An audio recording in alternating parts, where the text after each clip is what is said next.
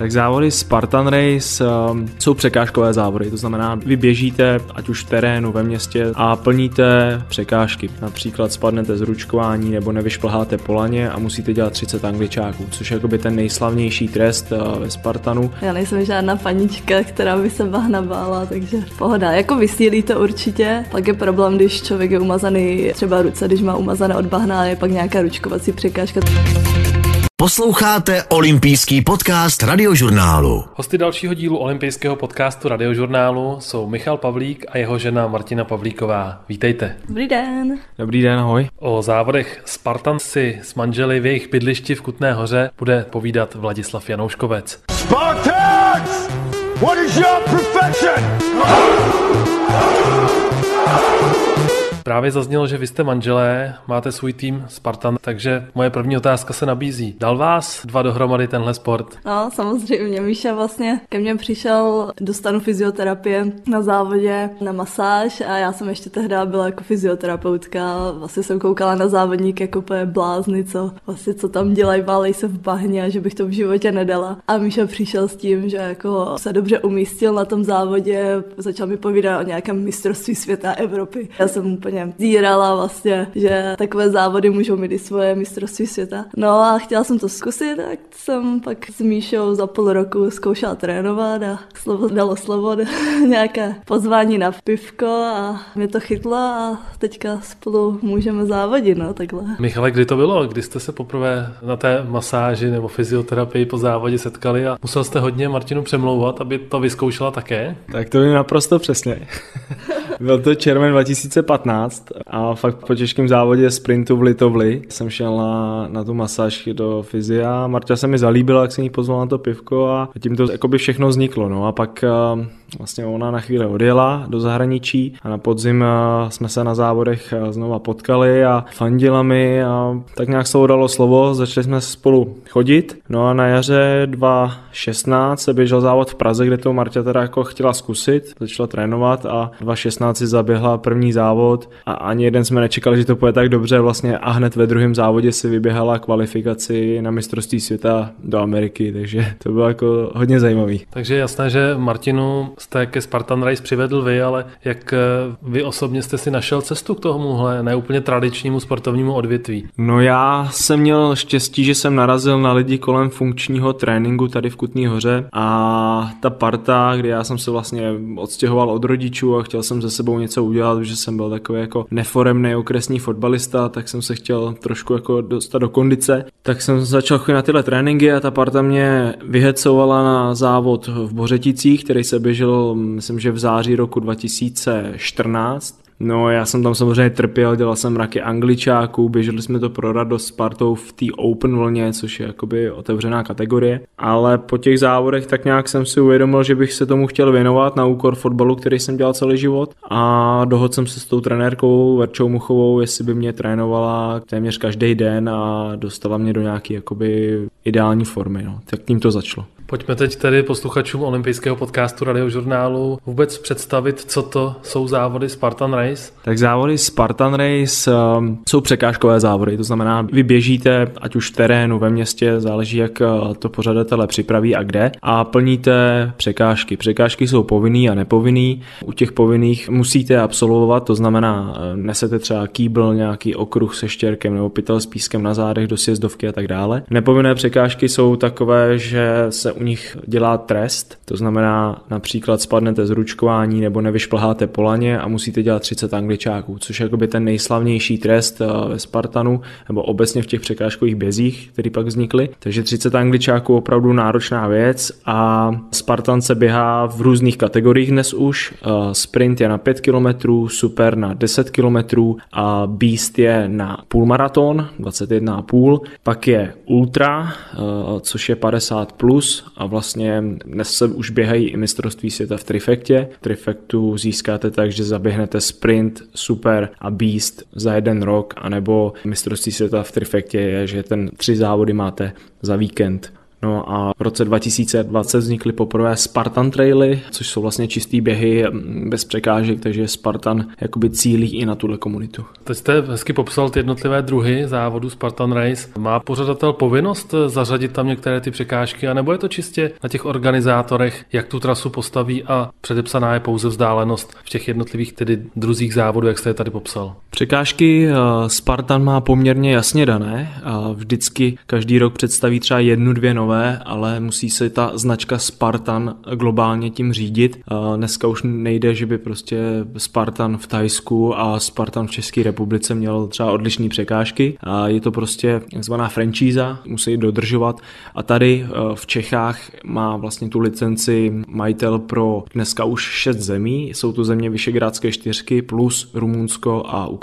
To znamená pouze ten, kdo má licenci, smí pořádat některý z těch závodů Spartan. Přesně tak. Vyloženě značku Spartan, dříve se to jmenovalo Spartan Race, dneska to je Spartan jenom, má licencovaný majitele a ty ostatní překážkové závody, které nesou jiné názvy a tak, jsou prostě tak, že si někdo založil nějakou novou značku, svoji firmu a tak dále a jede si podobný biznis. Eh, Michal Pavlík tady popsal v olympijském podcastu, jaké překážky on a jeho manželka Martina během závodu musí překonávat. Martino, která překážka je vaše nejméně oblíbená? Tak já myslím, že kdo mě zná, tak ví, že to je oštěp, hod oštěpem na cíl. Eh, je to vlastně terč, na kterém je balík slámy. Většinou to je tak u nás v Česku na 10 kroků, na 10 metrů vzdálené a v Evropě, v západní Evropě a ve státech to je tak na 8 metrů. No a prostě nevím, jestli dostatečně trénuje můj muž Michal vždycky říká, že jako bych měla trénovat ještě více, že aspoň stokrát denně hodit ten oštěp, abych to precizně dala, ale no, oni jsem to aspoň třeba třikrát hodila no, a trefila. já myslím, že si loni v roce 2020 tím, jak bylo mít závodu, to trefila víckrát než já, protože já jsem byl jako marný a to jaro jsem podcenil a moc jsem neházel, ale eh, je pravda, ten oštěp eh, jí dělá jako velký problém, ale pak když ho trénovala, tak ho trefovala, takže trénuj, trénuj. No, a musím říct, že vlastně tam se rozhoduje v těch závodech na tom oštěpu, no. U chlapů úplně a u ženských, jako spíše mi přijde, že to je vždycky jako náhoda, že to někdo trefí z holek, ale když už to trefí člověk, tak většinou má docela jisté to první místo, no. Když už jsme u toho oštěpu, mám si představit eh, náčení, které používají atleti při mítincích, nebo jak vypadá ten oštěp v závodě Spartan? Je to klasická dřevěná násada, prakticky na cokoliv my používáme v tréninku násadu na fanku a na tý je naražený jakoby špičatý kovový hrot. A ještě for je v tom, že na konci toho oštěpu, toho dřevěného klacku je přivázan provázek, kterým je to přidělený na zábranu, takže ten, ten oštěp si provázkem přitáhnete k sobě, musíte si ho dát, jakoby, abyste se na něj nešlapal na provázek a dával víc od těla, no a pak hážete. Je to i kvůli bezpečnosti, aby tam lidi pro ty oštěpy nechodili, ale aby si je přitáhli na provázku. Eh, jak je pak velký ten terč, který musíte zasáhnout? Terč jsou zhruba dva balíky slámy, můžu říct, že to je tak 80 třeba centimetrů široké a metra půl vysoké. Probrali jsme téma oštěp v závodech Spartan. Je Michale pro vás tam ještě něco, co úplně nemusíte z těch eh, disciplín? Pro mě obecně vždycky bylo těžké to nošení závaží. To já jsem s tím měl vždycky problémy jako spíš běžec. Jo, když tam přijde svalovec, který tolik neběhá, tak eh, veme si kýbl, veme si pytel přes rameno, veme si ten železný řetěz přes ramena a jde, v pohodě to obejde. Já jsem s tím vždycky prál, bralo mi to síly, protože to většinou jako váží podobně, nebo půlku mojí váhy. Když s tím člověk jde do sjezdovky s tím pytlem písku, tak se natrápí.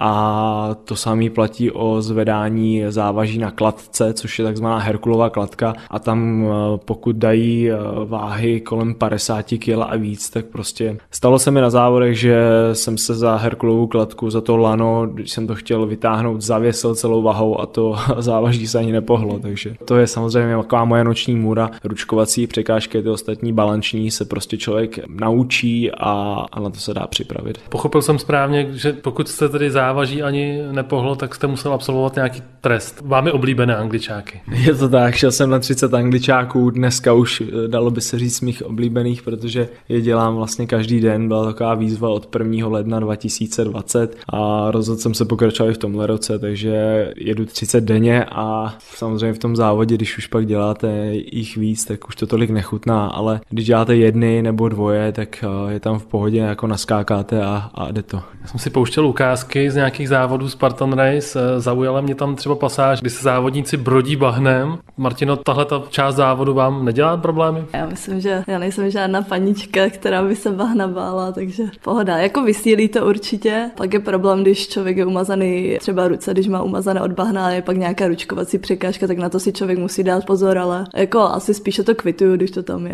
zařazené, že jsou i nějaké městské závody a to tam občas chybí, takže pak jsou negativní reakce, že je méně bahna než třeba někde v horách. No. Předpokládám, že závody asi nekončíte úplně čistí, možná spíš jako zabahnění cyklokrosaři po hodinovém závodě, když je pěkně v lednu 1-2 stupně nad nulou. Je to tak, většinou to tak uh, opravdu je. V roce 2020 uh, bych řekl, že spíš jsme byli čistí, protože pořadatelé museli vyřadit překážky, které se týkaly vody, nesmělo se potápět, nesmělo se chodit do stejných míst, kde by se lidi jakoby asi mohli nakazit covidem, takže to bylo suší. A jako vyloženě o tom bahně ten Spartan taky úplně není, je to spíš takový zpestření, stížení, jak říkala Marta, něčeho třeba ručkováního nebo běhu.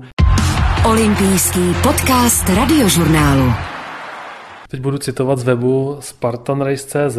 Odvážní, houževnatí, vášniví, Spartani nejsou slaboši, Spartani překonávají překážky a ano, Spartani rádi dělají angličáky. To už jsme si tady potvrdili. Jste i vy dva povahou odvážní, houževnatí, vášniví? Já myslím, že určitě a nevím, co Marta. No. Mm, tak určitě.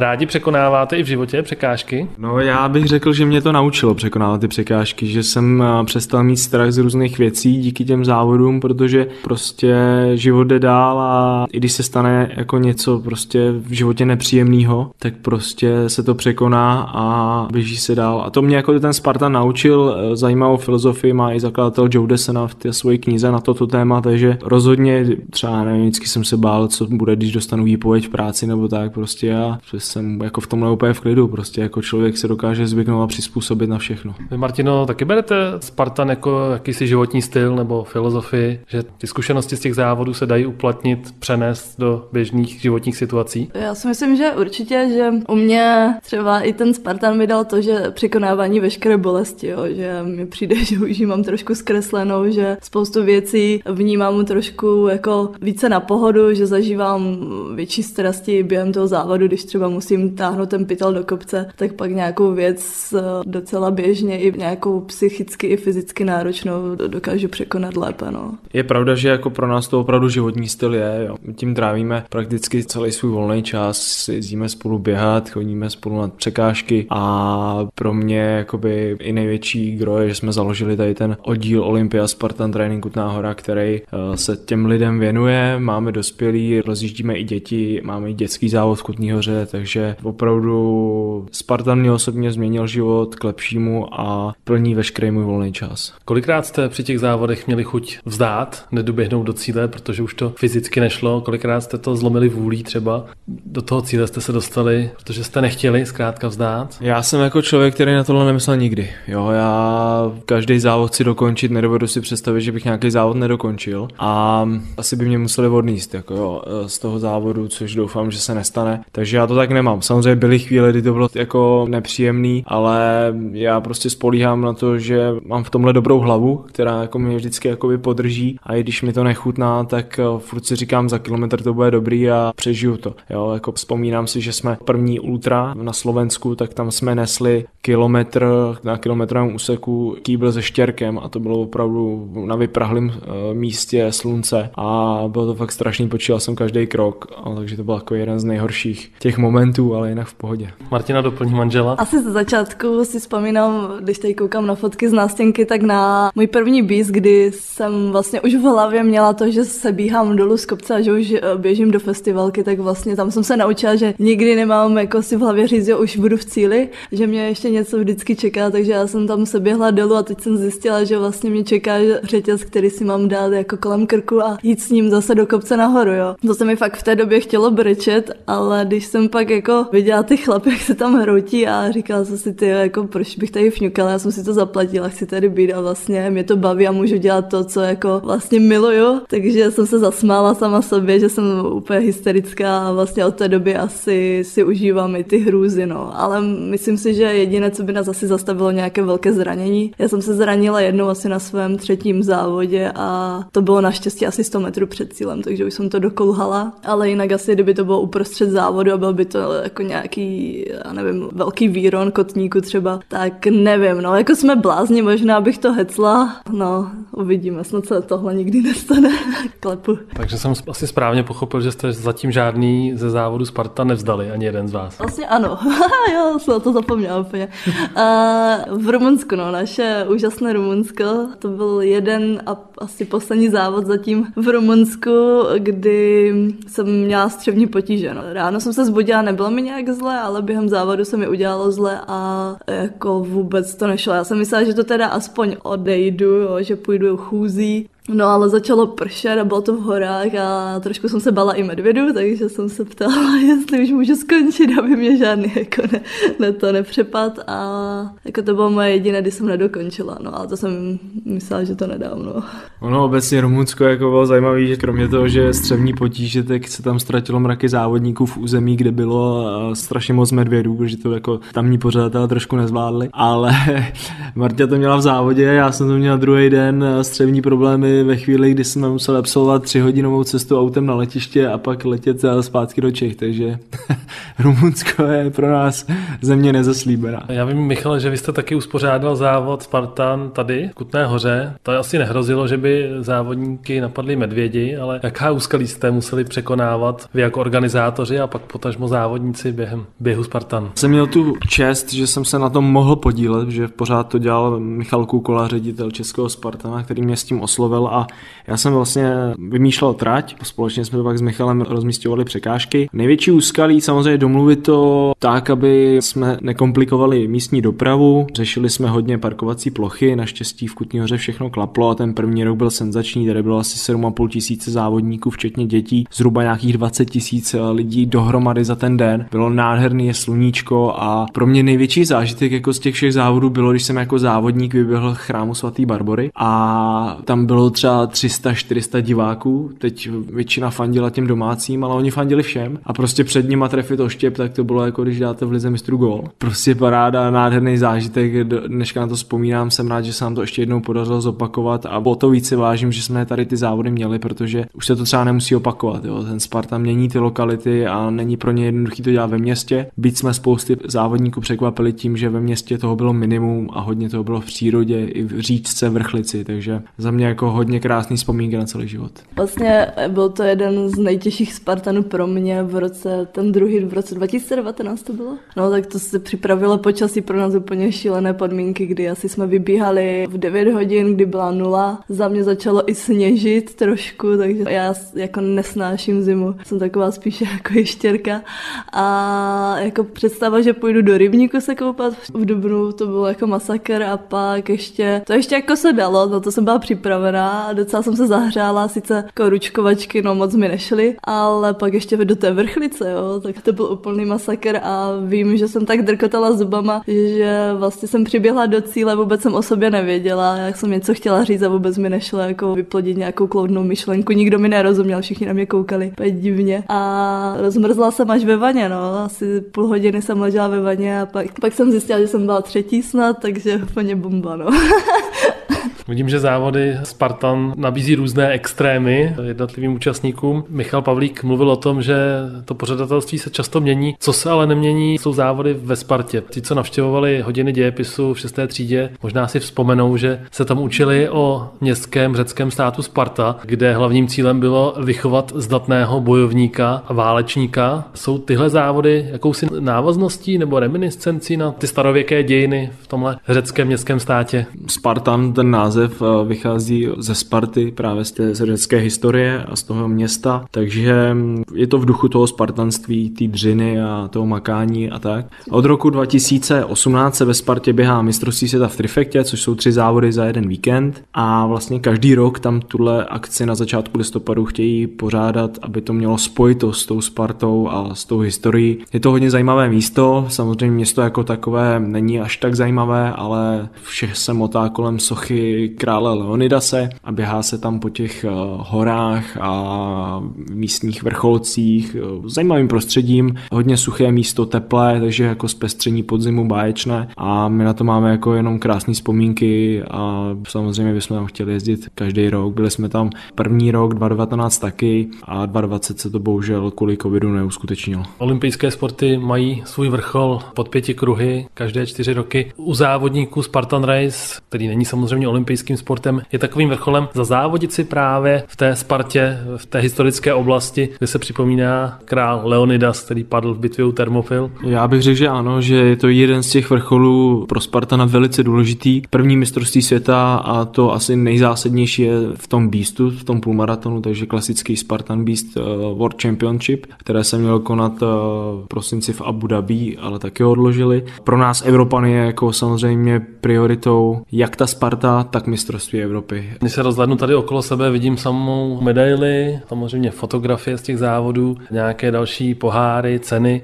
která z těch trofejí je pro vás dva nejzásadnější v té vaší kariéře? Ale jinak řečeno, kterého výsledku si nejvíc ceníte? Tak vidíte tady jako spousty těch finisherských medailí, což jsou jakoby medaile za dokončení závodu a já si vážím každý z nich, protože každý se váží ten příběh a to pouto, který mě k tomu baví. A když bych měl vybrat z těch medailí a, a z těch trofejí, tak je to pro mě určitě dvě stříbrné místa v elitní kategorii na závodech v Německu a v Maďarsku a pro mě osobně jako největší úspěch úspěch, co se týče pódia, bylo právě mistrovství světa trifekta ve Spartě. První rok 2018, kdy jsem ve své věkové kategorii podotýkám, což nebyla elita, ale věková kategorie, jak jsem vyhrál všechny tři závody a samozřejmě i celkově jsem vyhrál tu svoji věkovou kategorii 25 až 29 let, takže stát tam třikrát na pódiu před zaplněným náměstím ve Spartě, to na to asi na do smrti nezapomenu a e, rok na to jsem zjistil, jak moc e, velký úspěch to byl, když jsem ve starší věkové kategorii se o něco podobného pokoušel a skončil jsem celkově 12. Takže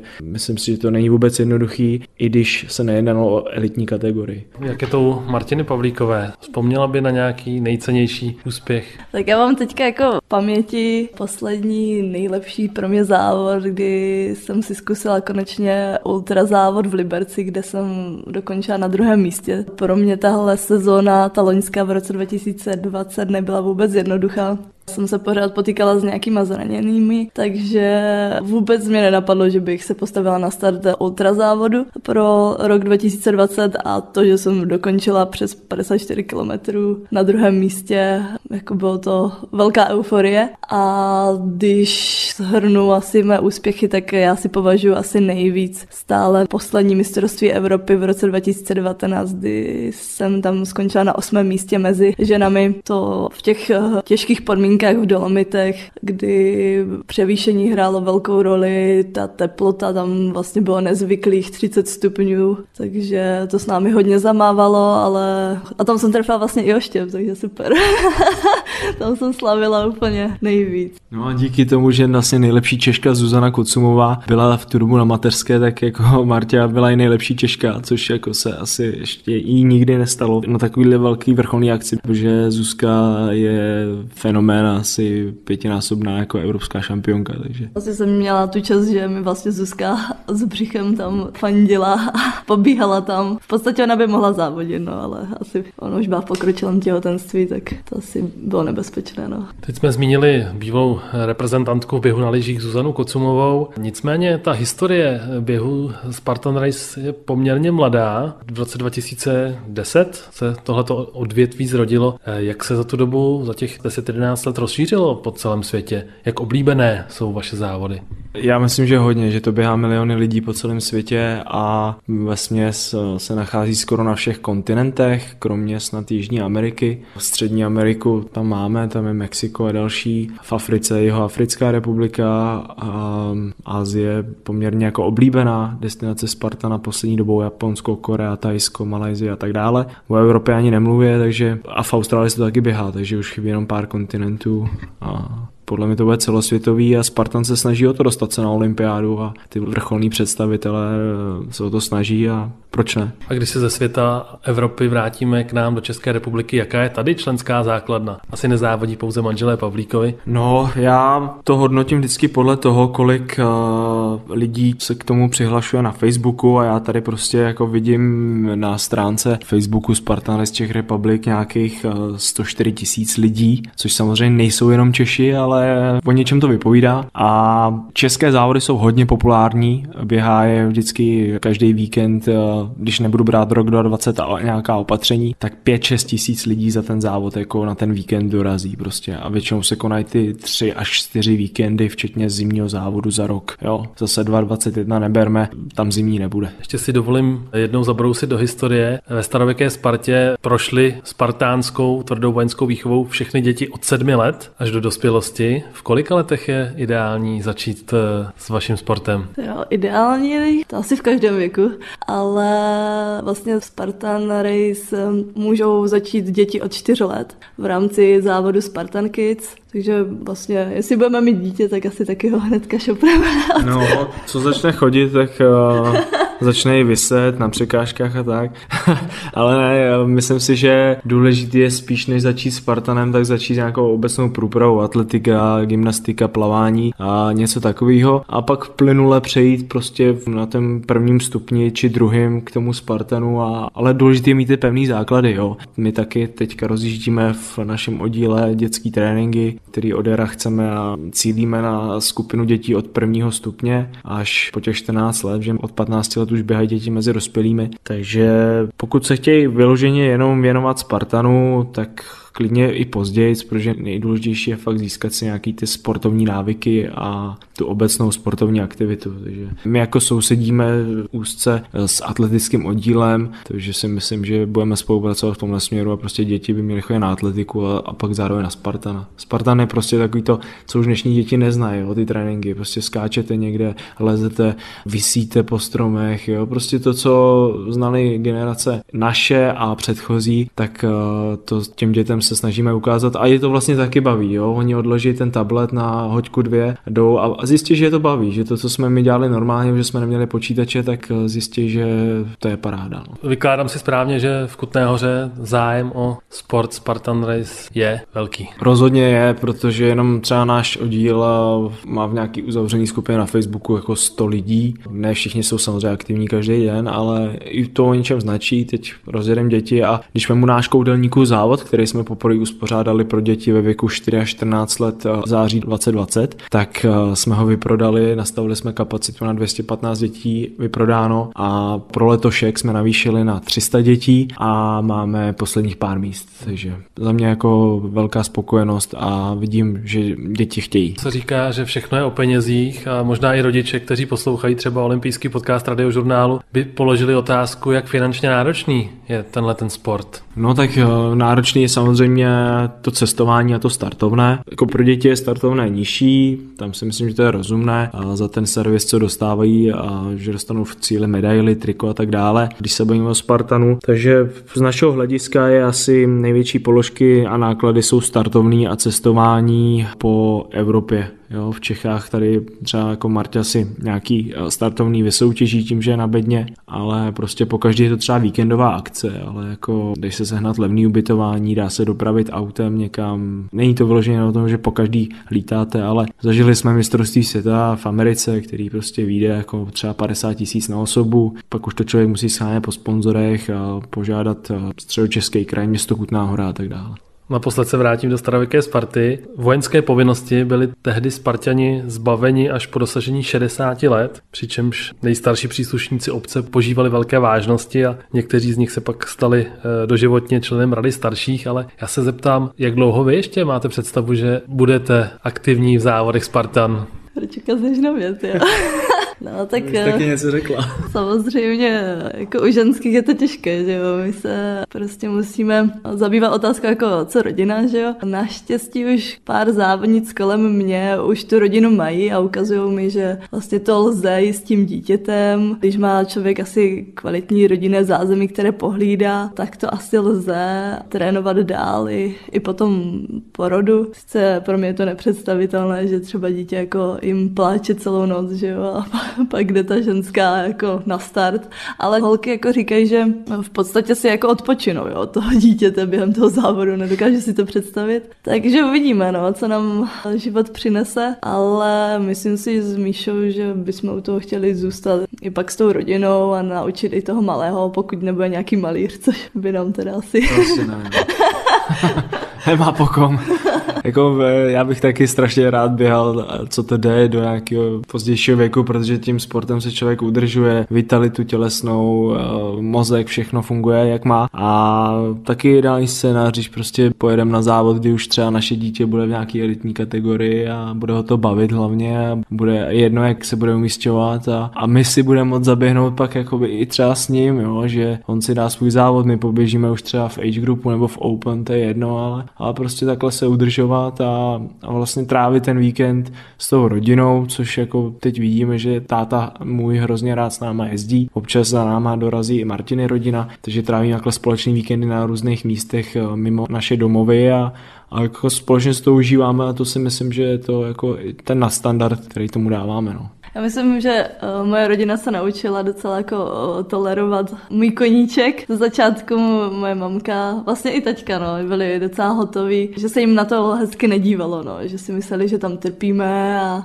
v chladné vodě prostě běže někdy v Dubnu. Prostě pro ně nebylo úplně uh, bezva se na to dívat, ale teďka jako vždycky moje mamka jako jo, jdi si to užít, že jo, tak takže už podporujou, no. E, jak je to vlastně s výživou závodníků? Dbáte na svůj jídelníček a případně co je hlavní náplní? Právě proto, abyste se udržovali neustále v kondici. Tak Martě samozřejmě dbá na zdravé jídlo poměrně pravidelně, tak naučená. Já se vždycky jako po závodě rád odměním. Jak se odměníte po závodě? Přijdou třeba knedlíky na stůl, že? nebo takovéhle dobroty, smažené. Čokoládičky. Čokolády, jo. Třeba jako měli jsme 12. prosince běžet mistrovství Evropy na Kanárech, tak já jsem předtím držel jakoby eh, stravu, všechno, abych eh, měl tu potřebnou váhu tělesnou, kterou chci na závody mít. No a teď prostě 1. prosince začíná adventní kalendáře, že jo. No a tak jsem si je schovával do příletu a 14. prosince jsem s nima začal a 16. byli pryč. ale je to hodně ostravé. Jako samozřejmě v tom uh, v tréninkovém období není potřeba se jako úplně tolik hlídat, ale když se blíží závody, tak už zase je to hodně nastolíme nějaký režim zdravého jídla, a, ale jako, že bychom si jako upírali něco nebo až moc drasticky to ne. To tělo to potřebuje. Ale tu zdravou stravu hlídá u vás v rodině především Martina Pavlíková, je to tak? Já nevím, já mám takový jako asi životní styl od mých rodičů, kdy asi ani nemám úplně chutě na příliš velké množství čokolád. U mě jako teda nějaké kvalitní cheesecakey, tak to je mňamka, to asi nechám líbit, ale myslím si, že nejsme jako nějak radikální, že spousta lidí nás vidí, že jíme fakt velmi zdravě a hlídáme si to a nedáme si nějaký alkohol vůbec, jo, pivko nebo něco zakázaného, to myslím, že jsme jako docela normální, žádní vegetariáni nebo vegani, nic takového, no. O závodech Spartan jsme si povídali s Michalem a Martinou Pavlíkovými. Ať se vám daří a závody vás stále baví. Děkujeme za rozhovor a všem posluchačům přejeme hlavně jen to nejlepší v roce 2021, zdraví a doufám, že se potkáme na závodech. Taky děkujeme za rozhovor a třeba Míša mi to právě vzal. Se uvidíme na těch závodech a můžeme se o tom pobavit více. Průvodcem olympijským podcastem radiožurnálu byl Vladislav Janouškovec. Poslouchali jste olympijský podcast Radiožurnálu. Tento i další díly olympijského podcastu najdete na webu Radiožurnálu nebo v podcastových aplikacích, jako je Můj rozhlas.